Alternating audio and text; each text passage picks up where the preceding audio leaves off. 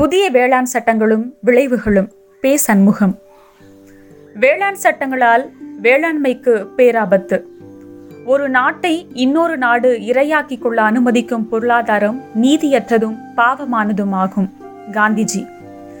மத்திய பிஜேபி அரசு 3 வேளாண் சட்டங்களை நிறைவேற்றியிருக்கிறது. 2020 ஜூன் மாதம் 3ஆம் தேதி மத்திய அமைச்சரவை கூட்டத்தில் விவாதிக்கப்பட்டு ஜூன் 5ஆம் தேதி குடியரசுத் தலைவரால் அவசர சட்டமாக பிறப்பிக்கப்பட்டது.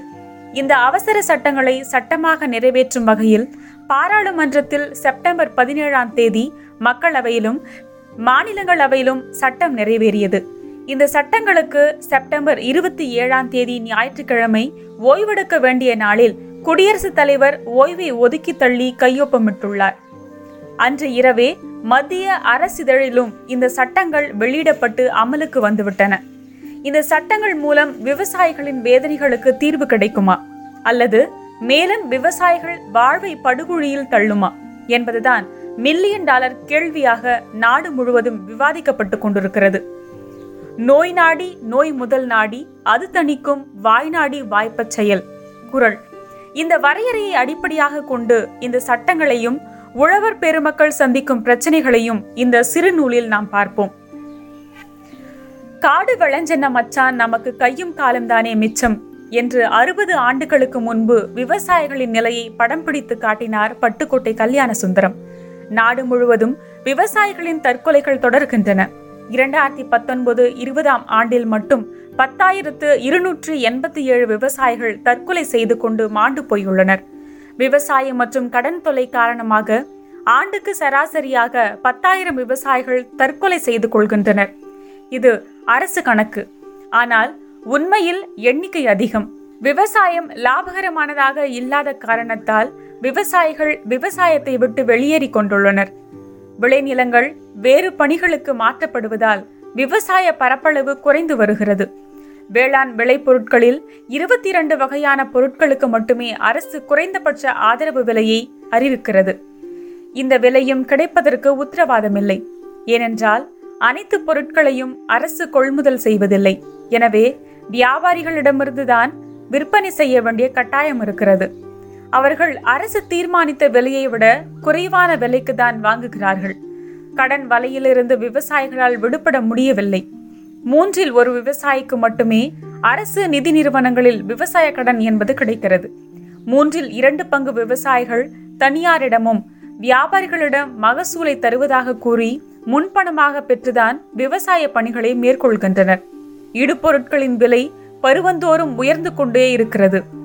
இடுபொருட்களுக்கான அரசு மானியம் குறைந்து கொண்டே வருகிறது. பன்னாட்டு கம்பெனிகள் இடுபொருட்களின் விற்பனையில் ஆதிக்கம் செலுத்துகின்றன. இத்தகைய நிலைமையிலிருந்து விவசாயிகளை பாதுகாக்க மீட்க இந்த சட்டங்கள் உதவுமா என்பதை பார்ப்பதற்கு முன்பாக மத்திய அரசின் அணுகுமுறை எப்படிப்பட்டதாக இருக்கிறது, எந்த மாதிரியான காலத்தில் அவசரமாக இந்த சட்டங்களை கொண்டு வந்திருக்கிறார்கள் என்பதை பார்ப்பது அவசியம்.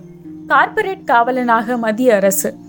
கொரோனா என்னும் நோய் தொற்று உலகம் முழுவதும் நாள்தோறும் பரவி வருகிறது. நோய் தொற்றால் பாதிக்கப்பட்டவர்களின் எண்ணிக்கையில் அமெரிக்கா முதலிடத்திலும் இந்தியா 2வது இடத்திலும் இருக்கிறது. இச்சட்டம் நிறைவேற்றப்பட்ட செப்டம்பர் மாதம் நோய் பரவலில் இந்தியா முதலிடத்திற்கு வந்துவிட்டது. மார்ச் 24 முதல் பொது முடக்கம் அறிவிக்கப்பட்டது. ஆட்சியாளர்களின் நடவடிக்கையால் அனைத்தும் திடீரென்று முடக்கப்பட்டு எத்தகைய முன் தயாரிப்புமின்றி அறிவிக்கப்பட்டதால் மக்கள் செய்வதறியாது திகைத்து நின்றனர். நம்முடைய வாழ்நாளில் இப்படியொரு நெருக்கடியை இதற்கு முன் எதிர்கொண்டதில்லை. இந்த நிலையில் மக்கள் நலனில் அக்கறை உள்ள அரசாக இருந்தால் என்ன செய்திருப்பார்கள்? நோய் தொற்றிலிருந்து மக்களை பாதுகாப்பது, நோய் தடுப்பு நடவடிக்கைகளில் கவனம் செலுத்துவது, மரணங்களின் எண்ணிக்கையை குறைப்பது, நோயினால் பாதிக்கப்பட்ட குடும்பங்களை பராமரிப்பது, பொது முடக்கம் காரணமாக வேலை இழந்து வாழ்வாதாரம் இழந்த மக்களுக்கு தேவையான பொருளாதார ரீதியான உதவிகளை செய்வது, பொருளாதார வீழ்ச்சியிலிருந்து எப்படி மீள்வது, வேலை இழந்தவர்களுக்கு வேலைவாய்ப்பை உருவாக்கி நோய்க்கான தடுப்பு மருந்தை கண்டுபிடிப்பதற்கு ஆக பெரும் முன்னுரிமை அளித்து செயல்படுவது என்பதுதான் அரசிடமிருந்து மக்கள் எதிர்பார்த்தது. ஆனால் மத்திய மாநில ஆட்சியாளர்கள் மேற்கண்ட எதையுமே செய்யவில்லை என்பதை மனசாட்சியுள்ள எல்லோரும் ஏற்றுக்கொள்வார்கள். மாறாக PM கேர்ஸ் என்ற பெயரில் இந்த நெருக்கடியை பயன்படுத்தி பிரதமரே பணம் பார்ப்பதில்தான் கவனம் செலுத்தினார். பெரும் நிறுவனங்களிடமிருந்து பல்லாயிரக்கணக்கான கோடி ரூபாய்களை நிதியாக பெற்று அதை தனது சொந்த நிதியில் வைத்துக் கொண்டார். இந்த நிதி குறித்து எவரும் விவரம் கூட கேட்க முடியாது என்று விதியை உருவாக்கிவிட்டார். மாநில அரசும் நோய் தொடர்பாக மேற்கொள்ளும் நடவடிக்கைகளிலும் எப்படி கமிஷன் பெறுவது என்பதில் கவனம்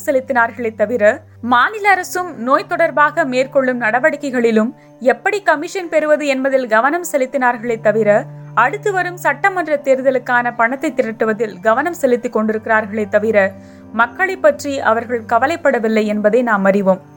நோயுடன் வாழ பழகிக் கொள்ளுங்கள் என்று கூறி தன் கையே தனக்குதவி என்ற நிலைக்கு மக்களை தவிக்க விட்டனர். தொழில்கள் முடக்கப்பட்டதால் வேலை இழந்த தொழிலாளர்கள் தமிழ்நாடு உட்பட பல்வேறு மாநிலங்களிலிருந்து குழந்தைகளையும் தங்களது சிறு உடைமைகளையும் சுமந்து கொண்டு கால்நடையாக பல ஆயிரம் கிலோமீட்டர்கள் நடந்து சென்ற கொடுமையை கண்டோம். நூற்று கணக்கானோர் வழியிலேயே குடிக்க நீர் கூட இன்றி துடிக்க துடிக்க மரணம் அடைந்தனர்.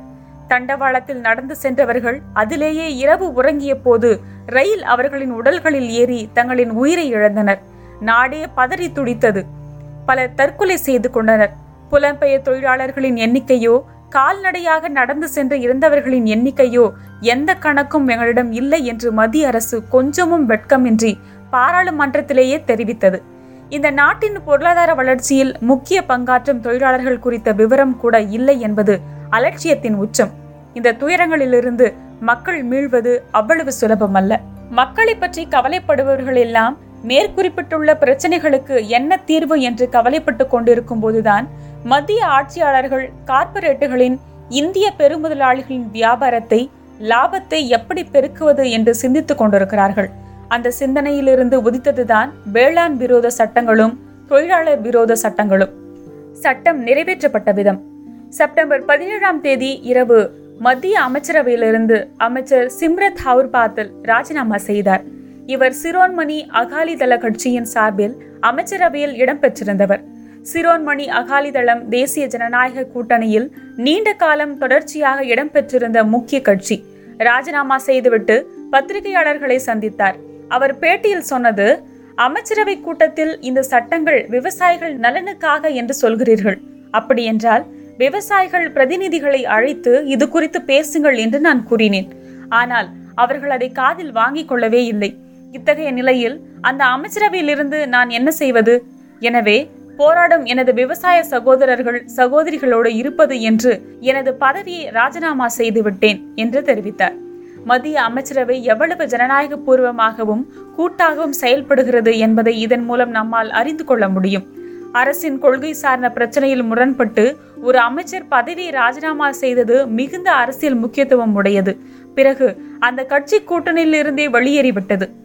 அமைச்சரவைக்குள் இப்படி என்றால் பாராளுமன்றத்திற்குள் அதைவிட மோசம். பாராளுமன்ற உறுப்பினர்களில் எதிர்கட்சியை சார்ந்த அனைவரும் இச்சட்டங்களை பாராளுமன்ற நிலைக்குழுவுக்கு அனுப்புமாறு கோரினர். இது ஒரு சாதாரணமாக கடைபிடிக்கும் நடைமுறைதான். ஆனால் ஆளுங்கட்சி அதை ஏற்க மறுத்துவிட்டது. பாராளுமன்ற உறுப்பினர்களில் பலரும் பல்வேறு திருத்தங்களை வலியுறுத்தினார்கள். அதை ஏற்கவில்லை. தனக்கிருந்த மிருகபல மெஜாரிட்டியை பயன்படுத்தி குரல் வாக்கெடுப்பு மூலமாக மக்களவையில் சட்டத்தை நிறைவேற்றிவிட்டார்கள்.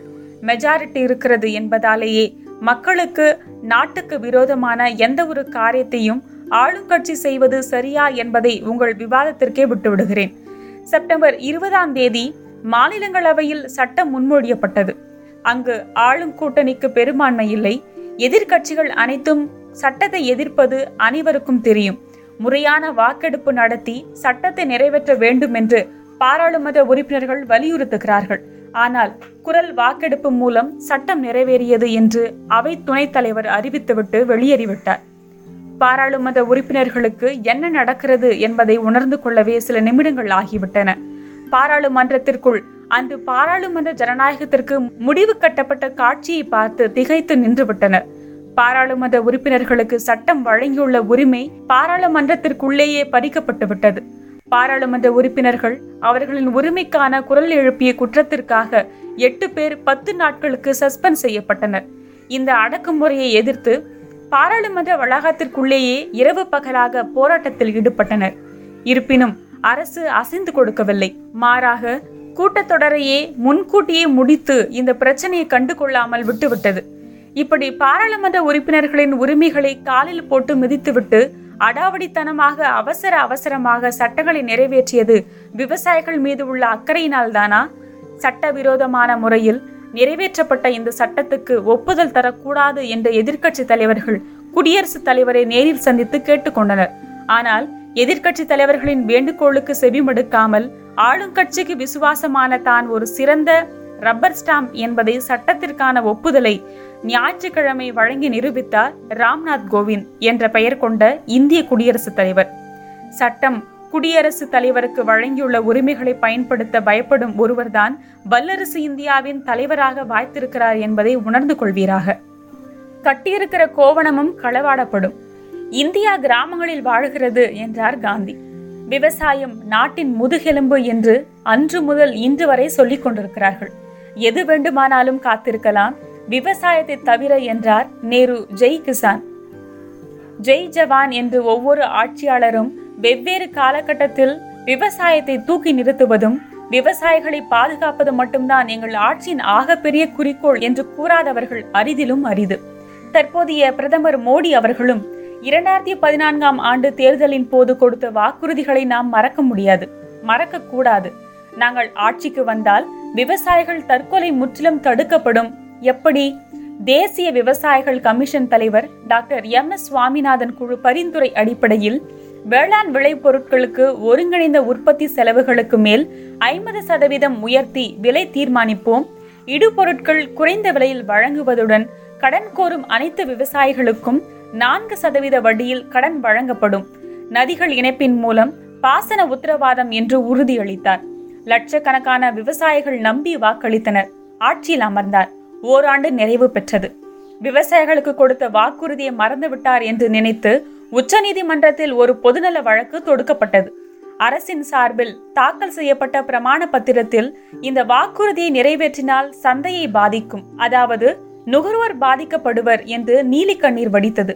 அப்போதைய அட்வொகேட் ஜெனரல் திரு முகில் ரோத்தகி அரசின் சார்பில் வழக்கில் ஆஜரானார்.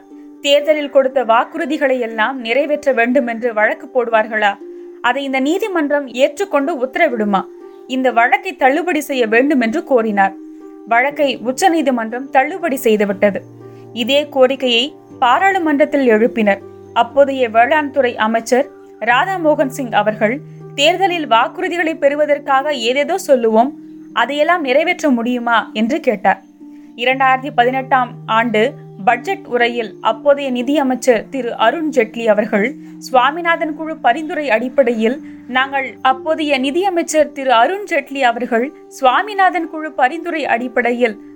வேளாண் விளை பொருட்களுக்கு விலை வழங்கிவிட்டோம் என்றார். மொத்தத்தில் ஏக குழப்பத்தில் உள்ளனர் என்பது மட்டும் தெளிவாக தெரிகிறது. எந்த வாக்குறுதியையும் இவர்கள் நிறைவேற்றவில்லை என்பதும் உறுதி. இப்போது 2022 விவசாயிகள் வருமானத்தை இரட்டிப்பாக்குவோம் என்று கூவிக்கொண்டிருக்கிறார்கள். ஆனால் 3 சட்டங்களும் அமல்படுத்தப்பட்டால் விவசாயிகளிடமிருந்து கட்டியிருக்கிற கோவணமும் களவாடப்படும் என்பது மட்டும் உறுதி. விவசாயிகளை ஏமாற்றும் அரசு. இந்த ஆண்டு நெல்லுக்கான விலையை மத்திய அரசு அறிவித்திருக்கிறது. இந்த ஆண்டு நெல்லுக்கான உற்பத்தி செலவு ஏக்கர் ஒன்றுக்கு 1871 ரூபாய் என்று கோவை வேளாண்மை பல்கலைக்கழகம் தீர்மானித்திருக்கிறது. சுவாமிநாதன் குழு பரிந்துரை அடிப்படையில் 50% உயர்த்தி தீர்மானித்திருந்தால் ஒரு குவிண்டால் நெல்லுக்கு ரூபாய் 2807 என்று அறிவித்திருக்க வேண்டும். ஆனால் மத்திய அரசு அறிவித்தது கடந்த ஆண்டை விட 53 ரூபாய் மட்டும் உயர்த்தி சன்ன ரகத்துக்கு ரூபாய் 1888 எனவும் சாதாரண ரகத்துக்கு ரூபாய் 1868 என்றும் அறிவித்தது. ஏறத்தாழ 920 ரூபாய் குறைவு. தமிழ்நாடு அரசு 2020-21 மத்திய அரசு விலையுடன் குவிண்டாலுக்கு ரூபாய் 70 ரூபாய் 50 என்று உயர்த்தி அக்டோபர் 1 முதல் தமிழ்நாட்டில் நெல்லுக்கான விலை சன்னரக நெல்லுக்கு ரூபாய் 1958 எனவும் சாதாரண நெல்லுக்கு ரூபாய் 1918 என்றும் நிர்ணயித்திருக்கிறது. ஆனால் கேரள மாநில அரசு இந்தியாவிலேயே மிக அதிகமாக குவிண்டால் ஒன்றுக்கு ரூபாய் 2750 என்று தீர்மானித்திருப்பது மட்டுமல்லாமல் நெல் உற்பத்தியை பாதுகாக்க வேண்டுமென்ற நோக்கத்தில் ஹெக்டேர் ஒன்றுக்கு ரூபாய் 2000 ஊக்கத்தொகையாக வழங்கி வருகிறது. கரும்புக்கு கடந்த ஆண்டை விட டன் ஒன்றுக்கு 100 ரூபாய் மட்டுமே மத்திய அரசு உயர்த்தியுள்ளது. எனவே சுவாமிநாதன் குழு பரிந்துரை அடிப்படையில் விலை வழங்கிவிட்டோம் என்று மத்திய அரசு பொய் சொல்லுவதுடன் விவசாயிகளை ஏமாற்றவும் செய்கிறது என்பதற்கு இது உதாரணம். 22 வகையான வேளாண் விளைபொருட்களுக்கான குறைந்தபட்ச விலையை மத்திய அரசு அறிவிக்கிறது. அறிவிப்போடு சரி, அனைத்து பொருட்களையும் கொள்முதல் செய்வதில்லை. இதனால் அரசு அறிவித்த விலை கூட விவசாயிகளுக்கு கிடைப்பதில்லை. 2019-20 பருத்திக்கான குறைந்தபட்ச விலையாக கிலோவுக்கு ரூபாய் 56 என்று மத்திய அரசு அறிவித்தது. ஆனால் தமிழ்நாட்டில் அரசு பருத்தியை கொள்முதல் செய்யாததால் வியாபாரிகள் கிலோ ரூபாய் 35-36 மட்டுமே வாங்கினர். மாவட்ட நிர்வாகத்தால் எதுவும் செய்ய முடியவில்லை. இந்த குறைவான விலைக்குத்தான் விவசாயிகள் விற்பனை செய்தனர். நெல், கோதுமை போன்ற ஒரு சில பொருட்களை அரசு கொள்முதல் செய்வதால் அரசு அறிவித்த விலை கிடைக்கிறது. இதிலும் கொள்முதல் நிலையங்களில் போட முடியாமல் வியாபாரிகளிடம் விற்கும் விவசாயிகள் குவிண்டால் ஒன்றுக்கு 500 முதல் 600 ரூபாய் வரை நட்டமடைகின்றனர். எனவே குறைந்தபட்ச விலையை அறிவிக்கும் அரசு அதை கொள்முதல் செய்ய வேண்டும், அல்லது வெளிச்சந்தையில் ஏற்படும் இழப்பை அரசு விவசாயிகளுக்கு வழங்க வேண்டும். இல்லையென்றால் குறைந்தபட்ச விலை அறிவித்தாலும் அதனால் விவசாயிகளுக்கு எந்த லாபமும் இல்லை. தற்போது மொத்த விவசாயிகளில் சுமார் 10% விவசாயிகள் தான் குறைந்தபட்ச விலையை பெறுகின்றனர். பெரும்பகுதி விவசாயிகள் வியாபாரிகள் கேட்கும் விலைக்கே தங்களது பொருட்களை விற்பனை செய்கின்றனர். இந்த நிலையில் குறைந்தபட்ச ஆதரவு விலையையும் அரசு இனி அறிவிக்காது என்றால் வர்த்தக நிறுவனங்கள் சொன்னதுதான் விலை என்ற நிலை ஏற்படும். அரசுக்கு என்னதான் வேலை? விவசாய விளைபொருள் விலை தொடர்பான தகவல்கள் விவசாயிகளுக்கு தெரிவிப்பார்களாம். ஆனால் விவசாயிகளுக்கு என்ன பயன்? வெங்காயம் 50 கிலோ மூட்டை 2000 ரூபாய் என்று அரசு சொல்லியிருக்கிறது என்றால், அப்படியா, அங்கேயே போய் விற்றுக்கொள்ளுங்கள் என்று வியாபாரிகள் சொல்லி போய்விடுவார்கள். இதைத்தான் இப்போது விவசாயிகள் சந்தித்து கொண்டிருக்கிறார்கள். அரசியல் காரணங்களுக்காக எதிர்க்கப்படுகிறதா? இந்த சட்டங்களை எதிர்க்கட்சிகள் மட்டுமே எதிர்க்கவில்லை. மாறாக பாரதிய கிசான் சங்கம் என்ற விவசாயிகள் அமைப்பு, RSS கட்டுப்பாட்டில் உள்ள பாஜக கட்சியின் விவசாயிகள் சங்கம். இந்த சங்கத்தின் அகில இந்திய பொதுச் செயலாளர் திரு பத்ரி நாராயணன் சௌத்ரி அவர்கள் பாராளுமன்றத்தில் சட்டம் நிறைவேற்றப்பட்ட பிறகு இந்தியன் எக்ஸ்பிரஸ் பத்திரிகை நிருபருக்கு அளித்த பேட்டியில், "Those who camp up with the legislations were not aware of the cross root reality" என்று சொன்னதுடன், பிரதமர் குறைந்தபட்ச ஆதரவு விலை தொடரும் என்று கூறியிருக்கிறாரே என்று கேட்டதற்கு, "giving verbal assurance put same into bill" என்று தெரிவித்தார். அடிமட்டத்தில் விவசாயிகளுக்கு என்ன பிரச்சனை என்ற உண்மையை அறியாதவர்களால் கொண்டு வரப்பட்டுள்ள சட்டம் என்றும், பிரதமர் வார்த்தை அளவிலான உறுதிமொழிகளை கொடுக்கிறார், அதை சட்டத்தில் இடம்பெறச் செய்யுங்கள் என்று நறுக்கென்று தெரிவித்துள்ளார். எனவே அரசியல் காரணங்களுக்காக இந்த சட்டத்தை எதிர்க்கட்சிகள் எதிர்க்கின்றன என்பதில் கொஞ்சமும் உண்மையில்லை என்பதற்கு நாராயணனே சாட்சி. மற்றொரு உதாரணம், பிஜேபி அரசின் அனைத்து நடவடிக்கைகளையும் ஆதரிக்கிற அதிமுகவின் மூத்த தலைவர் பாராளுமன்ற உறுப்பினர் திரு SR பாலசுப்ரமணியன் அவர்கள் இச்சட்டங்களை எதிர்த்து ஆற்றிய உரை வரலாற்றில் பதிந்துவிட்ட ஒன்று. தமிழக முதலமைச்சர் அவர்கள் இச்சட்டங்களை ஆதரித்ததுதான் அரசியல் காரணங்களுக்காக என்று வேண்டுமானால் சொல்லலாம். வட இந்திய மாநிலங்களில் சட்டம் நிறைவேற்றப்பட்ட 17ஆம் தேதியிலிருந்து விவசாயிகள் தொடர் போராட்டங்களில் ஈடுபட்டுள்ளனர். ரயில் மறியல், சாலை மறியல், முற்றுகை, டிராக்டர் பேரணி, உருவ பொம்மை எரிப்பு என பல்வேறு வடிவங்களில் இந்த போராட்டம் நடைபெற்று கொண்டிருக்கிறது. இந்த போராட்டங்களில் பங்கேற்கும் விவசாயிகள் அனைவரும் எதிர்க்கட்சிகளை சார்ந்தவர்களா? இந்த போராட்டங்கள் அனைத்திந்திய விவசாயிகள் போராட்ட ஒருங்கிணைப்பு குழு சார்பில் அறைகூவல் விடப்பட்டு நடைபெறுகிறது. 260க்கு மேற்பட்ட விவசாய சங்கங்கள் இதில் இணைந்துள்ளன. அரசியல் சார்புள்ள, சார்பற்ற மற்றும் இடதுசாரிகள் உட்பட இதில் இடம்பெற்றுள்ளனர். எனவே சட்டம் குறித்த கேள்விகளுக்கு பதிலளிக்க முடியாமல் திசை திருப்பும் நோக்கத்துடன் மேம்போக்காக இத்தகைய பதில்கள் அளிக்கப்படுகின்றன என்பதில் எல்லளவும் சந்தேகமில்லை. எனவே உண்மையின் உரைக்கல் கொண்டு சட்டம் குறித்து பரிசீலிப்போம் என்று அனைவரையும் கேட்டுக்கொள்கிறோம். மாநில உரிமைகளை பறிக்கும் செயல். மத்தியில் ஆளும் பிஜேபி அரசு கூட்டாட்சி தத்துவத்துக்கு எதிராக மாநில உரிமைகளை பறிக்கும் வகையில் தொடர்ந்து செயல்பட்டு வருகிறது. ஒற்றை ஆட்சி முறையை நோக்கி அது பயணிக்கிறதோ என்ற சந்தேகம் அதன் பல்வேறு நடவடிக்கைகளிலிருந்து தெரிகிறது. இதனுடைய தொடர்ச்சிதான் மாநில அரசுகளை மதிக்காமல் தான் அடித்த மூப்பாக வேளாண் சட்டங்களை நிறைவேற்றியிருக்கும் செயல். இந்திய அரசியல் சாசனத்தில் மத்திய அரசுக்கான அதிகாரம் பட்டியல் 1லும் மாநில அரசுகளுக்கான அதிகாரம் பட்டியல் 2லும், இரண்டு அரசுகளுக்குமான பொதுவான அதிகாரம் பட்டியல் 3லும் வரையறுக்கப்பட்டுள்ளது. இதில் வேளாண்மை பட்டியல் 2ல் பிரிவு 14லும், சந்தை பிரிவு 28லும் மற்றும் பிரிவு 46, 47, 48லும் குறிப்பிடப்பட்டுள்ளது. நிலம் தொடர்பாக பிரிவு 18ல் குறிப்பிடப்பட்டுள்ளது. வேளாண்மையை மாநில அரசுகளின் அதிகார பட்டியலில் வைத்திருப்பதன் காரணம் என்ன? பயிரிடும் முறை, பருவநிலை, மாநிலத்துக்கு மாநிலம் வேறுபடும். வேளாண்மை குறித்து உள்ளூர் மட்டத்திலான அறிவு மற்றும் செயல்திறன் முக்கியம் உள்ளிட்ட காரணங்களால் தான் மாநில அரசுகளுக்கு இது குறித்து அதிகாரம் வழங்கப்பட்டுள்ளது. ஆனால் மத்திய அரசின் சட்டத்தை மீறும் இந்த செயல் குறித்து தமிழ்நாடு அரசு கிஞ்சிற்றும் கவலைப்படவில்லை. கேரள மாநில இடது ஜனநாயக முன்னணி அரசு மத்திய அரசுக்கு எதிராக உச்சநீதிமன்றத்தில் வழக்கு தொடுப்பது என்று முடிவு செய்துள்ளது. இடதுசாரி கட்சிகள், திமுக உள்ளிட்ட சில கட்சிகள் சார்பில் உச்சநீதிமன்றத்தில் வழக்கு தாக்கல் செய்யப்பட்டுள்ளன. மாநில அரசுகளின் உரிமைகளை பறிக்கும் செயலை அனுமதிக்கக்கூடாது. ஏற்கனவே மத்திய அரசின் தயவை எதிர்பார்த்து இருக்க வேண்டிய அவல நிலையில் மாநில அரசுகள் வைக்கப்பட்டுள்ளன. மாநிலங்களிலிருந்து வசூலித்து அனுப்பப்பட்டுள்ள வரியில் மாநிலங்களுக்குரிய பங்கை தர மத்திய அரசு மறுத்திருப்பது வன்மையான கண்டனத்துக்குரியது. பங்கை தர முடியாது என்று சொன்னது மட்டுமல்லாமல் வேண்டுமானால் மாநில அரசுகள் ரிசர்வ் வங்கியிடம் கடன் வாங்கி கொள்ளலாம் என்று இலவச ஆலோசனை வழங்குகிறது. மாநில அதிமுக அரசு நமக்குரிய உரிமைகளை வலியுறுத்த தயங்குகிறது. மத்திய அரசின் இந்த சட்டம் அரசியல் சாசனத்திற்கு எதிரானது என்பதில் சந்தேகமில்லை. சட்டம் முறையாக நிறைவேற்றப்படவில்லை என்றாலும் அரசிதழில் வெளியிடப்பட்டு விட்டதன் மூலம் அமலுக்கு வந்துவிட்டதாகத்தான் ஐதீகம். எனவே சட்டம் என்ன சொல்கிறது என்பதை பார்ப்போம். 3 சட்டங்களும் வெவ்வேறு என்றாலும் ஒன்றோடொன்று பின்னி பிணைந்தது. அதனால்தான் சேர்ந்தாற்போல் நிறைவேற்றியிருக்கிறார்கள். இது வேளாண் சட்டங்கள் என்று பெயர் சூட்டப்பட்டிருந்தாலும் இந்தியாவின் பெரும்பகுதி மக்களை பாதிக்கக்கூடிய சட்டங்கள் என்பதை கவனத்தில் கொள்ள வேண்டும். 1. விலை உத்திரவாதம் மற்றும் பண்ணை ஒப்பந்தத்திற்கான விவசாயிகள் அதிகாரம் மற்றும் பாதுகாப்பு சட்டம். 2. விவசாயிகள், விளைபொருட்கள் வாணிகம் மற்றும் வர்த்தகம், ஊக்குவித்தல் மற்றும் உதவுதல் சட்டம். 3. அத்தியாவசிய பொருட்கள் திருத்த சட்டம் 2020.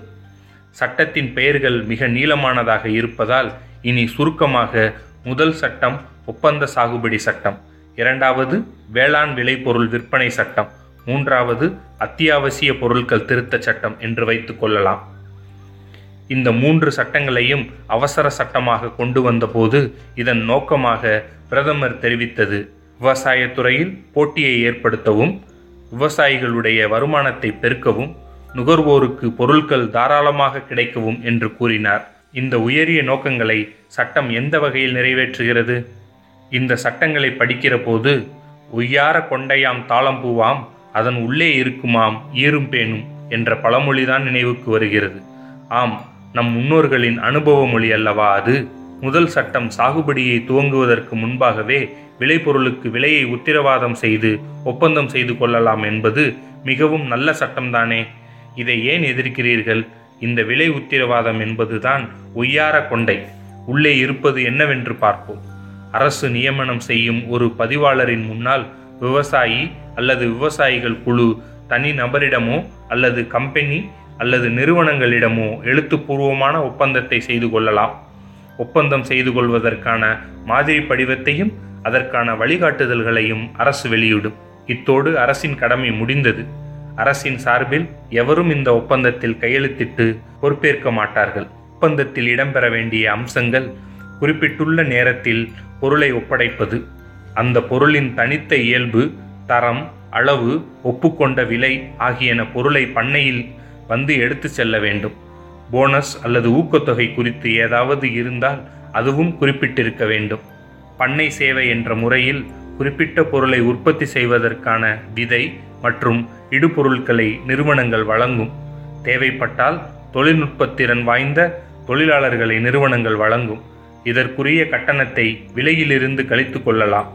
இந்த ஒப்பந்தத்தை மீறி ஏதாவது தவறாக ஏற்பட்டால் அரசு சமரச குழு ஒன்றை அமைக்கும்.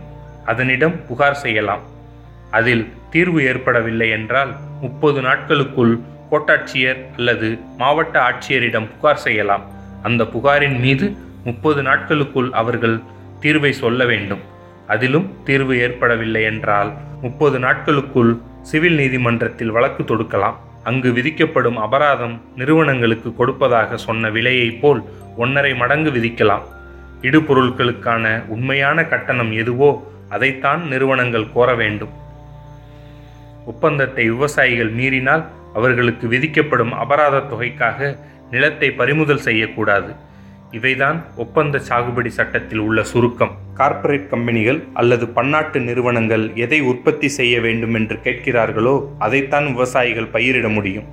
பிரிட்டிஷ் ஏகாதிபத்தியம் நமது நாட்டை அடிமைப்படுத்தி ஆண்டபோது பிரிட்டனுக்கு தேவையான பருத்தி, அவுரி, கோகோ போன்ற பயிர்களை பயிரிடுமாறு நமது நாட்டு விவசாயிகள் கட்டாயப்படுத்தப்பட்டனர். அத்தகைய மோசமான நிலை திரும்பவும் இந்த ஒப்பந்த சாகுபடி சட்டம் மூலம் ஏற்படும். என்னுடைய நிலத்தில் என்ன பயிரிட வேண்டும் என்பதை நான் தீர்மானிக்க முடியாது. உலக சந்தையில் எந்த பொருளுக்கு கிராக்கி இருக்கிறதோ, எதில் அதிக லாபம் கிடைக்குமோ அதைத்தான் பன்னாட்டு நிறுவனங்கள் உற்பத்தி செய்ய வற்புறுத்துவார்கள். நமது நாட்டு மக்களுக்கு தேவையான பொருட்களை நாம் உற்பத்தி செய்ய முடியாது. அதற்கான இடுபொருட்களை அவர்களே வழங்குவார்கள். அதற்கு அபரிவிதமான விலையையும் அவர்களே தீர்மானிப்பார்கள். அந்த இடுபொருட்கள் நமது நிலவளத்தை, நீர்வளத்தை, சுற்றுச்சூழலை பாதுகாக்குமா அல்லது பாதிக்குமா என்பது குறித்து பரிசோதிக்க எத்தகைய சரத்தும் சட்டத்தில் இல்லை. அவர்கள் கொடுக்கும் விதை மற்றும் உரம், பூச்சிக்கொல்லி போன்றவற்றின் மூலம் புதிய வகை பூச்சிகள் உருவாகி பாரம்பரியமான நமது பயிர்களை அழித்தால் அதற்காக எவ்விதத்திலும் அந்நிறுவனங்கள் குற்றவாளி கூண்டில் நிறுத்த முடியாது. மனிதர்களுக்கு எத்தகைய பாதிப்புகளை ஏற்படுத்தினாலும் கேள்வி கேட்க முடியாது. இப்படியொரு நிலை ஏற்பட்டால் என்ற சந்தேகம் கூட சட்டத்துக்கு வரவில்லை. இந்திய விவசாயத்தை கார்ப்பரேட்டுகள் கபலீகரம் செய்து விடுவார்கள் என்று நாங்கள் சொல்வது காழ்ப்புணர்ச்சியால் அல்ல, அத்தனையும் உண்மை. திருட்டு பழி சுமத்திய பெப்சி கம்பெனி. அடுத்து ஒப்பந்தத்தில் குறிப்பிட்டுள்ள நிபந்தனைகளின்படி பொருட்களை கொடுத்தால்தான் ஒப்புக்கொண்ட விலையை கொடுப்பார்கள். அது சாத்தியமா என்பதை பார்ப்போம். எந்த தேதியில் பொருளை கொடுப்பதாக ஒப்புக்கொண்டிருக்கிறோமோ அந்த குறிப்பிட்ட தேதியில் கொடுக்க வேண்டும். இயந்திரங்களை பயன்படுத்தி உற்பத்தி செய்கிற பொருளை குறித்த தேதியில் தருவதில் பலவிதமான இடைஞ்சல்கள், எதிர்பாராத தாமதங்கள் ஏற்படுவது தவிர்க்க முடியாதது. தாமதங்கள் ஏற்படுவது இயற்கையை நம்பி செய்யும் வேளாண்மையில் குறித்த தேதியில் தருவது எப்படி சாத்தியமாகும்? இரண்டாவது, பொருளின் தனித்த இயல்பு. உதாரணத்திற்கு, பெப்சி கம்பெனி உருளைக்கிழங்கில் சிப்ஸ் தயாரித்து லேஸ் என்ற பெயரில் விற்பனை செய்வதை அறிவீர்கள். மிகவும் மெலிதாகவும் பெரிதாகவும் வட்டமாகவும் இருப்பதற்கு எங்கள் உருளைக்கிழங்குதான் காரணம் என்று உருளைக்கிழங்கு விதையை அவர்களே விவசாயிகளிடம் கொடுத்து விளைவித்து கிலோ ரூபாய் 18 என்று வாங்கிக் கொள்கிறார்கள். அந்த மெலிதான தன்மை, சுவை அந்த உருளைக்கிழங்கின் தனித்த இயல்பு. அதுபோல் இல்லாமலோ உருண்டையாக இல்லாமல் சற்று நீளமாகவோ வந்தால் அது ஒப்பந்தத்தை மீறிய செயல். அடுத்து தரம். பிறகு 1 ஏக்கரில் எத்தனை கிலோ அல்லது டன் தருவதாக ஏற்றுக்கொண்டிருக்கிறோமோ அந்த அளவு இவை அனைத்தையும் நிறைவேற்றினால் விலை உத்திரவாதம் என்ற நிபந்தனை பூர்த்தியாகும். ஒப்புக்கொண்ட விலையை தருவார்கள். இல்லையென்றால் ஒப்பந்தப்படி நடந்து கொள்ளாத குற்றத்திற்காக விவசாயி தண்டம் கட்ட வேண்டும். பன்னாட்டு நிறுவனங்களிடம் வழக்கு நடத்தி விவசாயிகளால் வெற்றி பெற முடியுமா? அவர்களிடம் உள்ள திறமையான வழக்கறிஞர்களுக்கு இணையாக நமது விவசாயிகளால் வழக்கறிஞர்களை அமர்த்த முடியுமா?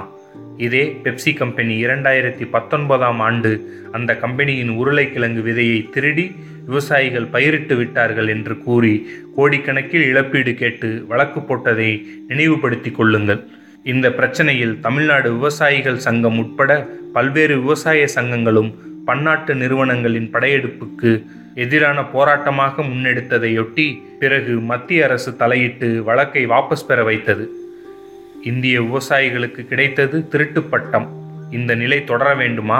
எனவேதான் ஒப்பந்த சாகுபடி என்பது நம் விரலை கொண்டே நமது கண்ணை குத்தி குருடாக்கும் செயல் என்பதை உணர வேண்டும். நாடு முழுவதும் கரும்பு விவசாயிகள் ஒப்பந்த சாகுபடியில் தான் ஈடுபட்டுள்ளனர். சர்க்கரை கட்டுப்பாட்டு சட்டம் 1966 படி கரும்பு விவசாயிகள் ஆலைகளுக்கு கரும்பு கொடுக்கிறார்கள்.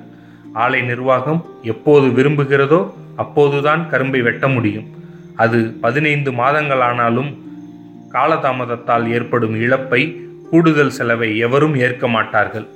எடை அளவு, சர்க்கரை சத்து குறித்த விவரங்கள் ஆலை நிர்வாகம் சொல்வதுதான். சட்டத்தில் கரும்பு அனுப்பிய 15 நாட்களில் பணத்தை கொடுக்க வேண்டும், இல்லையென்றால் 15% வட்டியுடன் பணத்தை கொடுக்க வேண்டும் என்று சட்டம் சொல்கிறது.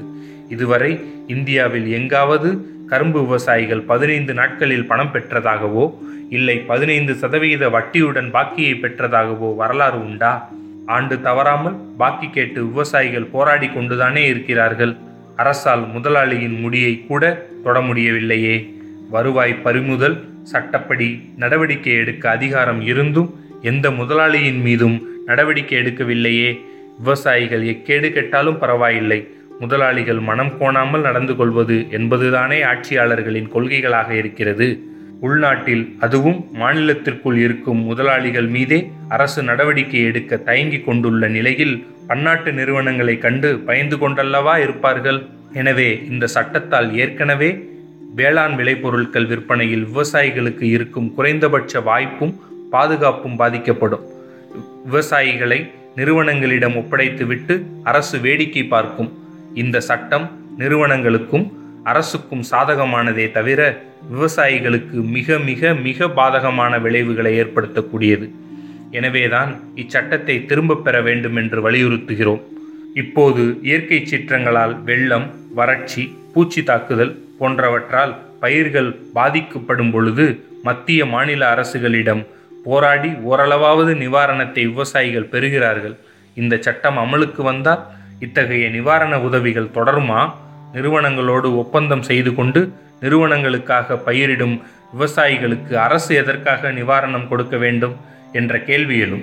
வெள்ளம், வறட்சி, பூச்சி தாக்குதல், புயல், இயற்கை பேரழிவு, மோசமான பருவநிலை, பூமி அதிர்ச்சி, நோய் பரவல் போன்றவற்றால் பயிர்கள் பாதிக்கப்பட்டால் ஒப்பந்தம் கட்டுப்படுத்தாது என்று சட்டம் குறிப்பிடுகிறதே தவிர ஒரு பருவ விவசாயம் அழிந்து போவதால் விவசாயிகளின் குடும்பத்திற்கு ஏற்படும் இழப்பை ஈடுகட்டுவது குறித்து சட்டத்தில் எதுவும் குறிப்பிடப்படவில்லை.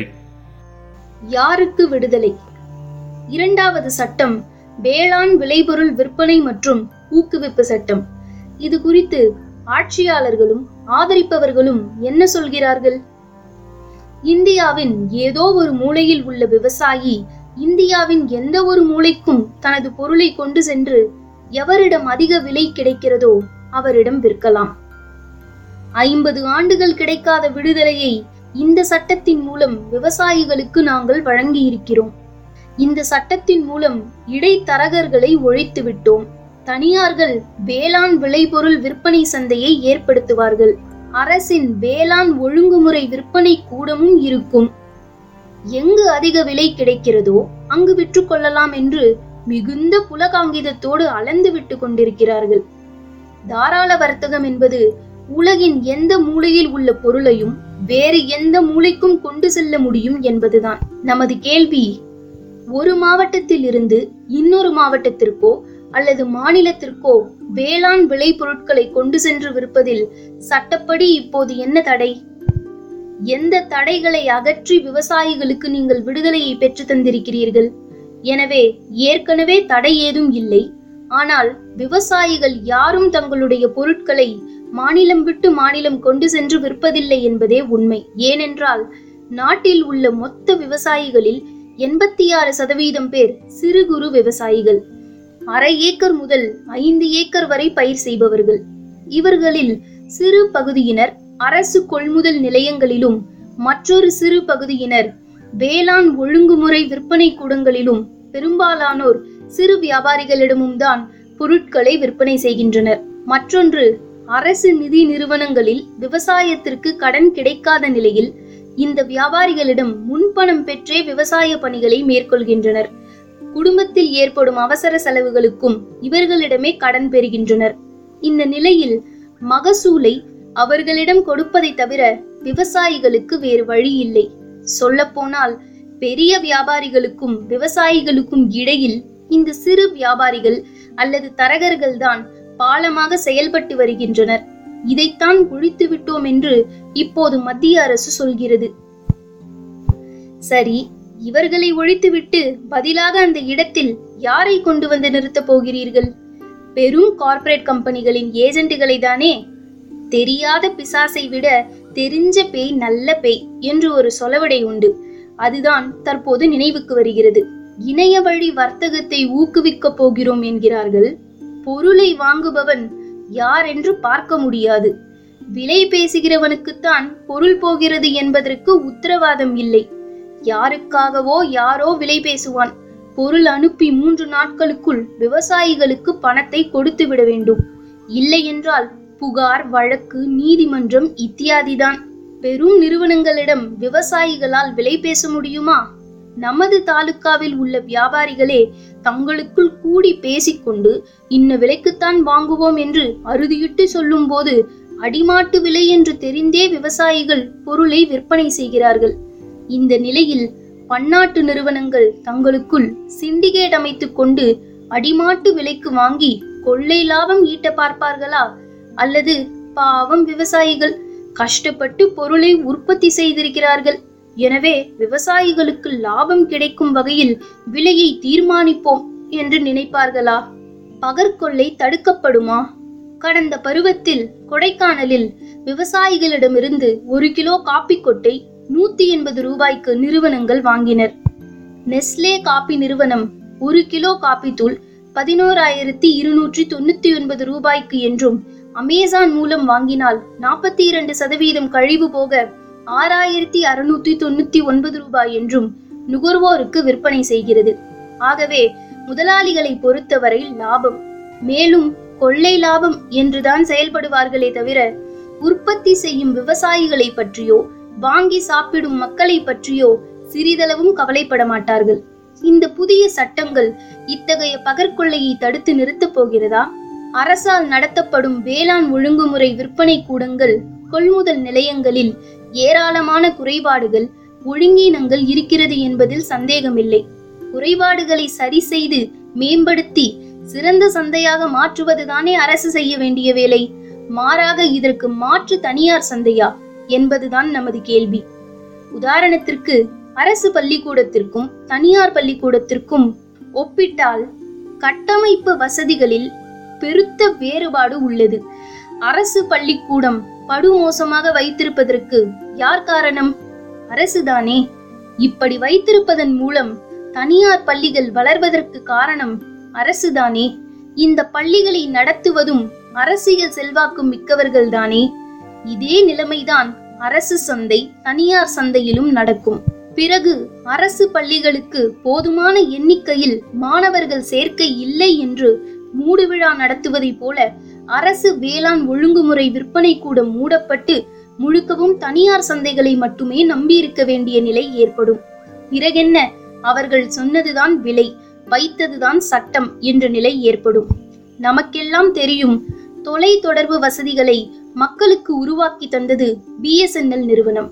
நாடு முழுவதும் கடந்த 100 ஆண்டு காலத்தில் விரிந்த கட்டமைப்பு வசதிகளை ஏற்படுத்தியுள்ளதும் BSNL தான். இதில் தனியாரை புகுத்தினார்கள். ஜியோ நிறுவனம் ஆரம்பத்தில் 6 மாதத்திற்கு இணைய தொடர்பு இலவசம் என்றதும் கோடிக்கணக்கானோர் BSNL-ஐ துண்டித்துவிட்டு அதில் சேர்ந்தனர். அரசு என்ன செய்தது? வாடிக்கையாளர்கள் குறைந்து விட்டார்கள், எதற்காக இவ்வளவு ஊழியர்கள் என்று 80,000 ஊழியர்களை வேலையிலிருந்து அனுப்பிவிட்டது. இப்போது பராமரிப்புக்கே ஆள் இல்லாமல் மேலும் சீரழிந்து வாழ்ந்து சீரழிந்த வீட்டை போல் ஒட்டடை பிடித்து பூச்சிப்புழு வாழும் நிலைக்கு அந்த அலுவலகங்கள் ஆகிவிட்டது. ஜியோகாரன் இப்போது அனைத்துக்கும் கட்டணம் வசூலிக்கிறான். ஜியோவை விட்டால் வேறு வழியில்லை என்ற நிலை உருவாகிவிட்டது. இதற்கு யார் காரணம்? அரசுதானே. தனியார் சந்தையில் விவசாயிகளுக்கு பிரச்சனை என்றால் அரசு தலையிடுமா? அதற்கு ஏதாவது சட்டத்தில் இடம் இருக்கிறதா என்றால் இல்லை. அரசு கொள்முதல் செய்யாது, குறைந்தபட்ச ஆதரவு விலையும் தீர்மானிக்காது. தனியார் வியாபாரிகளை மட்டும்தான் விவசாயிகள் நம்பியிருக்க வேண்டும் என்றால் எப்படி அது விவசாயிகளுக்கு சாதகமாக இருக்க முடியும்? விலை கட்டுப்படியாகவில்லை என்றால் விற்க வேண்டாமே என்று சொல்வது சுலபம். ஆனால் அதை சேமித்து வைப்பதற்கு குடோன் வசதியோ குளிர்பதன கிடங்கு வசதியோ இல்லாத நிலையில் வாங்கிய கடனை உடனடியாக திருப்பி செலுத்த வேண்டிய கட்டாயத்தில் உள்ள விவசாயிகள் எப்படி விற்காமல் வைத்திருக்க முடியும்? உதாரணத்திற்கு காவிரி டெல்டா மாவட்டங்களில் அறுவடை செய்யப்பட்ட நெல் சாலையோரங்களில் வாரக்கணக்கில் கொட்டி கிடக்கிறது. உடனடியாக அரசு கொள்முதல் செய்யாததால் மழையில் நனைந்து வீணாகி கொண்டிருக்கிறது. இதை பயன்படுத்தி தனியார் வியாபாரிகள் அரசு தீர்மானித்துள்ள விலையை விட 600 முதல் 700 ரூபாய் வரை குறைத்து நெல்லை வாங்கிச் செல்கின்றனர். இதற்கு தீர்வு என்னவாக இருக்க முடியும்? விவசாயிகள் விற்க விரும்பும் அனைத்து நெல்லையும் அரசு கொள்முதல் செய்வதற்கான ஏற்பாடுகளை செய்வதுதானே நிரந்தர தீர்வாக இருக்கும். தனியார் சந்தை எப்படி தீர்வாக இருக்க முடியும்? இச்சட்டப்படி பேசியபடி பணம் தரவில்லை என்றாலும் பொருட்களை தரவில்லை என்றாலும் 25,000 குறையாமல் 5 லட்சம் வரை அபராதம் விதிக்கலாம்.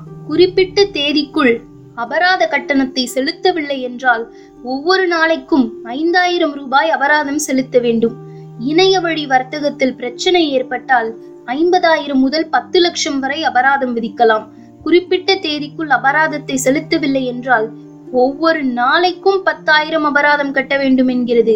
இப்படி அபராதம் செலுத்தி யாராவது விவசாயம் செய்ய முடியுமா? அல்லது வியாபாரம் தான் செய்ய முடியுமா? சந்தைக்குள் செல்வதற்கான வரி ரத்து செய்யப்பட்டிருப்பதை பெரும் வரப்பிரசாதமாக சித்தரிக்கிறார்கள். குறைந்தபட்ச விலை கூட உத்தரவாதம் இல்லாத நிலையில் நுழைவு வரி ரத்தால் விவசாயிகளுக்கு என்ன பெரிய பலன்? மாநில அரசுகளுக்கான வருவாய் நட்டம் என்பது கூடுதல் செய்தி. எது அத்தியாவசிய பொருள்? 3வது சட்டம் அத்தியாவசிய பொருட்கள் திருத்தச் சட்டம் 2020. ஏற்கனவே உள்ள அத்தியாவசிய பொருட்கள் சட்டம் 1955 தான் இப்போது திருத்தம் கொண்டு வந்திருக்கிறார்கள். 55ஆம் ஆண்டு இந்த சட்டத்தை கொண்டு வந்ததன் நோக்கம் மக்கள் அன்றாடம் பயன்படுத்தும் உணவுப் பொருட்கள் தட்டுப்பாடின்றி அனைவருக்கும் கிடைக்கச் செய்ய வேண்டும். குறிப்பிட்ட அளவுக்கு மேல் வியாபாரிகள் வைத்திருந்தால் அது பதுக்கல் என்று கூறி வழக்கு போட்டு கைது செய்வதற்கு இச்சட்டத்தில் வழிவகை இருந்தது. தற்போது அரிசி, கோதுமை போன்ற உணவு தானியங்கள், பருப்பு வகைகள், சமையல் எண்ணெய், வெங்காயம், உருளைக்கிழங்கு உள்ளிட்ட பொருட்கள் அத்தியாவசிய பொருட்கள் அல்ல என்றும் இப்பொருட்களை யார் எவ்வளவு வேண்டுமானாலும் வாங்கி சேமித்து வைத்துக் கொள்ளலாம், பதுக்கல் நடவடிக்கை அல்ல, எவ்வளவு காலத்திற்கு வேண்டுமானாலும் வைத்திருந்து விருப்பப்பட்ட போது விற்றுக்கொள்ளலாம் என்று வர்த்தகர்களுக்கும் கார்ப்பரேட் நிறுவனங்களுக்கும் சுதந்திர வர்த்தகம் என்ற வாய்ப்பை வழங்கியிருக்கிறார்கள். நமது கேள்வி, இதெல்லாம் அத்தியாவசிய பொருட்கள் இல்லை என்றால் வேறு எது அத்தியாவசிய பொருள்? பசிக்கு மாற்று உணவுதான். உணவை தவிர வேறு எதுவும் இல்லை. உணவு இல்லை என்றால் பட்டினி கிடந்து சாகத்தான் வேண்டும். உணவுக்கான உரிமை என்பது ஒவ்வொரு மனிதருக்கும் மறுக்க முடியாத உரிமையாகும். இந்த உரிமை வாழ்வதற்கான உரிமை மட்டுமல்ல, மனித உரிமைகளிலேயே மையமானதாகும். உணவு பாதுகாப்பு என்பதை ஐக்கிய நாடுகளின் உணவு மற்றும் விவசாய அமைப்பு இவ்வாறு வரையறுத்துள்ளது. அதாவது, ஒரு ஆரோக்கியமான வாழ்க்கை நடத்துவதற்கு அனைத்து மக்களுக்கும் அனைத்து நேரங்களிலும் தேவையான உணவு கிடைப்பதற்கு வெளிப்படையான மற்றும் பொருளாதார ரீதியான வாய்ப்பு என்பதே உணவு பாதுகாப்பு. ஆனால் இந்தியாவில் என்ன நிலைமை? 100 பெண்களில் 70 பேர் ஊட்டச்சத்துணவு இன்மை நோயால் அவதிப்பட்டு வருகின்றனர். குழந்தைகளில் ஒவ்வொரு 2வது குழந்தையும் ஊட்டச்சத்துணவின்மையால் பாதிக்கப்பட்டுள்ளது. சமீபத்திய ஒரு ஆய்வில் கிராமப்புறங்களில் வாழும் மக்களில் 76% பேர் ஊட்டச்சத்துக்குரிய உணவை பெற முடியாமல் உள்ளனர் என்றும் 52 கோடி பேர் ஊட்டச்சத்துணவின்மையால் பாதிக்கப்பட்டுள்ளனர் என்றும் தெரிவிக்கிறது. சந்நியாசிகள் எழுச்சி. பதுக்கல் என்பதற்கு பதிலாக சேமிப்பு என்று சட்டம் வர்ணிக்கிறது. இதனால் சட்டப்படி எந்த நடவடிக்கையும் அரசு எடுக்க முடியாது. பெரும் வியாபாரிகள் செயற்கையான தட்டுப்பாட்டை ஏற்படுத்தி அபரிமிதமான விலை உயரும் போது விற்று கொள்ளை லாபமடிப்பார்கள். அதிக விலை கொடுத்து வாங்க முடியாத ஏழை மக்கள் பட்டினி கிடந்து சாக நேரிடும். மத்திய தர வருவாய் உள்ளவர்கள் கூட உணவுக்காகவே தங்களது மொத்த வருமானத்தையும் செலவழிக்க வேண்டிய கட்டாயத்திற்கு தள்ளப்படுவர். எப்படி மக்களுக்கு தாராளமாக பொருட்கள் கிடைக்கும் என்று ஆட்சியாளர்கள் சொல்கிறார்கள்? ஒருவேளை என்ன விலை விற்றாலும் வாங்க சக்தி படைத்தவர்களுக்கு தாராளமாக பொருட்கள் கிடைக்கும் என்று சொல்கிறார்களோ? மத்திய அரசு அரசிதழில் இந்த பொருட்கள் எல்லாம் அத்தியாவசியமானவை என்று யுத்தம், பஞ்சம், அபரிமிதமான விலைவாசி உயர்வு, இயற்கை பேரழிவு போன்ற காலங்களில் அறிவிக்கலாம். அறிவிக்க வேண்டும் என்று கட்டாயமில்லை. சேமித்து வைக்கும் அளவில் மற்றும் அபரிமிதமான விலை உயர்வு என்பதில் அரசு எப்போது தலையிடும்? தோட்டக்கலை பயிர்களாக இருந்தால் மொத்த விற்பனையின் விலை 100% உயர்ந்தால், உணவு தானியங்களாக இருந்தால் மொத்த விலையில் 50% உயர்ந்தால். இதை எப்படி தீர்மானிப்பார்கள்? கடந்த 12 மாதங்களில் விற்ற விலையின் சராசரி அல்லது கடந்த 5 ஆண்டுகளில் இருந்த விலையின் சராசரியை கொண்டு தீர்மானிப்பார்களாம். இதில் சேமித்து வைத்திருப்பது மதிப்பு கூட்டு பொருளாக மாற்றுவதற்கோ அல்லது ஏற்றுமதி செய்வதற்கோ என்றால் இந்த சட்டம் அதற்கு பொருந்தாது. 1770 வங்காளத்தில் பொருட்களை பதுக்கி வைத்து செயற்கையான தட்டுப்பாட்டை ஏற்படுத்தி கடுமையாக விலையை ஏற்றி விற்றதால் வாங்க முடியாத ஏழை மக்கள் 35 லட்சம் பேர் பசி கொடுமையில் மாண்டு போயினர். வீதிகளெங்கும் பிணங்கள், மீத இருந்தவர்களும் சத்துக்குறைவினால் நடைபிணங்களாகத்தான் இருந்தனர். இந்த நிலையிலும் பிரிட்டிஷ் அரசு வரி வசூலை கராராக மேற்கொண்டது. இந்த கொடுமை கண்டு மனம் பொறுக்காமல் சந்நியாசிகள் பதுக்கலை எடுத்து மக்களுக்கு விநியோகித்தனர். கஞ்சி தொட்டி திறந்து மக்களின் பசியை போக்கினர். சந்நியாசிகள் எழுச்சி என்று இந்த போராட்டம் வரலாற்றில் பதிவு செய்யப்பட்டிருக்கிறது. இதற்கு பிறகே பிரிட்டிஷ் அரசு ஓரளவு மக்களுக்கு நிவாரணத்தை வழங்கியது. அப்படிப்பட்ட ஒரு நிலைமைதான் நாடு முழுக்க ஏற்படும். ஏற்கனவே வெங்காயம் கிலோ ரூபாய் 250க்கு விற்றதும் அது கிடைக்காமல் போனதால் தாலிக்கு தங்கமில்லை, தாலிக்கு வெங்காயம் இல்லை என்று ஆட்சி மாற்றத்திற்கு ஒரு காரணமாக அமைந்ததை கடந்த காலத்தில் பார்த்தோம். தற்போது கடைபிடித்து வரும் உணவுக் கொள்கை 3 அமைப்புகளில் சங்கிலி தொடர் போல் செயல்படுத்தப்படுகிறது. முதலாவது, கொள்முதல் விலையை நிர்ணயிக்கும் விளைபொருள் விலை நிர்ணய கமிஷன் CACB. இவ்வமைப்பு விளைபொருட்களுக்கு அடக்க விலையை விட குறைவாகத்தான் விலையை பரிந்துரைக்கிறது. அதையும் மத்திய அரசு ஏற்றறிவிப்பதில்லை. இரண்டாவது, இந்திய உணவுக் கழகம் FCI.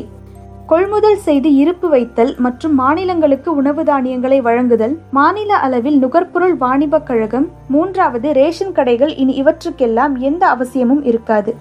இந்த துறைகளில் பணியாற்றி வரும் பல்லாயிரக்கணக்கான ஊழியர்கள் வேலையிழப்பர். ஒரு பக்கம் மலை போல் உணவுப் பொருட்கள் குவிந்திருக்கும், மற்றொரு பக்கம் வாங்கும் சக்தியற்ற விவசாய தொழிலாளர்கள், ஆதிவாசிகள், தாழ்த்தப்பட்ட மக்கள் பட்டினி கிடப்பர்.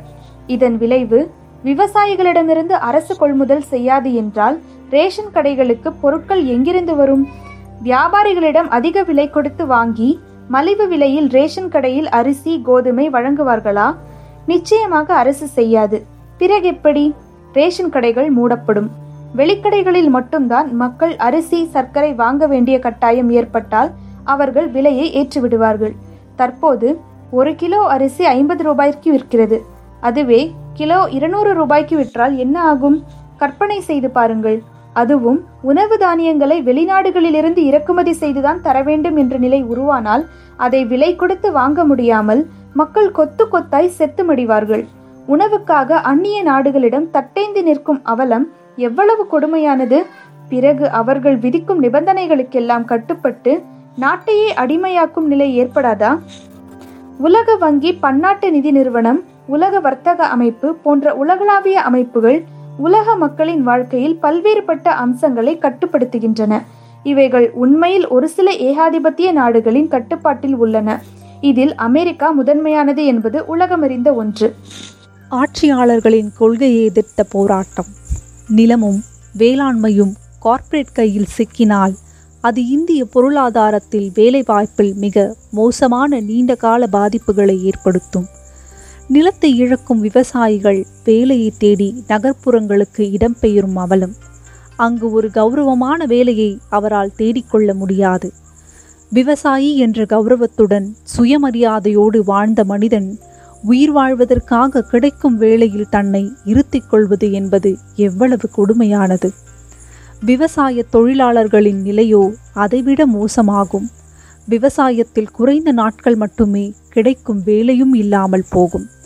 வருமானம் குறைவதால் மக்களின் வாங்கும் சக்தி குறைந்து பொருளாதாரத்தில் கடும் நெருக்கடி ஏற்படும். ஆனால் சந்தை பொருளாதாரத்தை வானளவு புகழும் இன்றைய ஆட்சியாளர்களுக்கு இதை பற்றியெல்லாம் கவலை இல்லை. மேலும் மேலும் தனியார் கார்ப்பரேட் நிறுவனங்களுக்கு ஆதரவான சட்டங்களை நிறைவேற்ற அவர்கள் துடித்து கொண்டிருக்கிறார்கள். மின்சார திருத்த மசோதா 2020, சுற்றுச்சூழல் மதிப்பீடு தாக்க அறிக்கை 2020 இரண்டும் அந்த வகைப்பட்டதே. இதோடு சேர்ந்து முதலாளிகளுக்கு ஆதரவான தொழிலாளர்கள் நல சட்டங்கள் திருத்தப்பட்டு பாராளுமன்றத்தில் நிறைவேற்றப்பட்டிருக்கிறது. இப்படி சங்கிலி தொடர் போல உழைக்கும் மக்களுக்கு எதிரான சுற்றுச்சூழலுக்கு கேடு விளைவிக்கும் நாட்டின் பொருளாதாரத்தை சீர்குலைக்கும் நடவடிக்கையில் ஆட்சியாளர்கள் கூச்சமின்றி ஈடுபட்டுள்ளனர். எனவே 3 வேளாண் விரோத சட்டங்களை எதிர்த்து போராட்டம் என்பது மத்திய பிஜேபி அரசின் வலதுசாரி பெருமுதலாளித்துவ ஆதரவு கொள்கையை எதிர்த்து போராட்டத்தோடு இணைக்கப்பட வேண்டும். எனவே விவசாயிகள் ஒன்றுபட வேண்டும். சாதி, மத, பிரதேச உணர்வுகளை புறந்தள்ளி ஒன்றுபட்ட போராட்டங்களின் மூலம்தான் ஆட்சியாளர்களின் இவ்விரோதமான போக்கை முறியடிக்க முடியும். அகில இந்திய அளவில் 260க்கும் மேற்பட்ட விவசாய சங்கங்கள் ஒத்த கோரிக்கைகளின் மீது சேர்ந்து போராடுவது என்ற நோக்கில் அகில இந்திய விவசாயிகளின் போராட்டம் ஒருங்கிணைப்பு குழு என்ற அமைப்பை உருவாக்கி மத்திய அரசின் விவசாயிகள் விரோத செயல்களை எதிர்த்து நாடு தழுவிய போராட்டத்தை நடத்தி கொண்டிருக்கிறார்கள். விவசாயிகளின் முதுகெலும்பை முறிக்கும் இந்த 3 சட்டங்களையும் எதிர்த்து தொடர் போராட்டத்தை அது நடத்தி கொண்டுள்ளது. நவம்பர் 26, 27 2 நாட்கள் நாடு முழுவதும் புதுடில்லியிலும் போராட்டம் களம் காண அழைப்பு விடுத்திருக்கிறது. நாட்டுக்கும் வீட்டுக்கும் விவசாயிகளுக்கும் கேடு விளைவிக்கும் வேளாண் விரோத சட்டங்களை திரும்ப பெறும் வரை கிராமங்கள் போர்க்களமாக மாறட்டும். விவசாயிகளின் தெலுங்கானா போராட்டத்தை நாம் அறிவோம். ஏற்கலப்பையை வீசிவிட்டு துப்பாக்கி ஏந்தி விவசாயிகள் போரிட்ட வீர காவியம் அது. நிலத்துக்காகவும் மனித உரிமைக்காகவும் நடைபெற்ற போராட்டம் அது. இப்போது ஒட்டுமொத்த விவசாயம், நிலம், நீர், காற்று, உணவு என எல்லாம் அந்நிய கம்பெனிகளுக்கு தாரை வார்க்கும் ஆட்சியாளர்கள், காவல்துறை, நீதித்துறை, இராணுவம், அரசு நிர்வாகம் அனைத்து உடைமை வர்க்கத்தின் ஆட்சியாளர்களின் நலன்களை காக்கவே செயல்படுகின்றன. இந்நிலையில் விவசாயிகளின் பேரெழுச்சி கிராமங்கள் தோறும் ஏற்படுவதன் மூலம்தான் ஆட்சியாளர்களுக்கு பாடம் புகட்ட முடியும். விவசாயிகளிடம் விழிப்புணர்வை ஏற்படுத்துவோம். வீரியமிக்க போராட்டங்களை முன்னெடுப்போம். வேளாண் விரோத சட்டங்களை திரும்ப பெற செய்வோம். போராட்டங்களை முடிவுக்கு கொண்டு வருவது அரசின் நடவடிக்கையில் தான் இருக்கிறது. மத்திய அரசு செய்ய வேண்டியது 1. 3 வேளாண் விரோத சட்டங்களையும் திரும்பப் பெற வேண்டும். 2. வேளாண் விளைபொருட்களுக்கு லாபகரமான விலையை தீர்மானித்து அரசு கொள்முதல் செய்யும் வகையில் புதிய சட்டம் கொண்டு வர வேண்டும். 3. அனைத்து வகையான விவசாய கடனிலிருந்து விவசாயிகளை விடுதலை செய்ய வகை செய்யும் சட்டம் இயற்றப்பட வேண்டும். 4. மக்களின் உணவு உரிமையை பாதுகாக்கும் வகையில் அனைத்து மக்களுக்கும் உணவு அடிப்படை உரிமை என்ற சட்டம் இயற்றப்பட வேண்டும். 5. தேசிய விவசாயிகள் கமிஷன் தலைவர் டாக்டர் MS சுவாமிநாதன் குழு பரிந்துரைகளை நிறைவேற்ற வேண்டும். இவற்றை வலியுறுத்தி நமது பிரச்சாரத்தையும் போராட்டத்தையும் தீவிரப்படுத்துவோம்.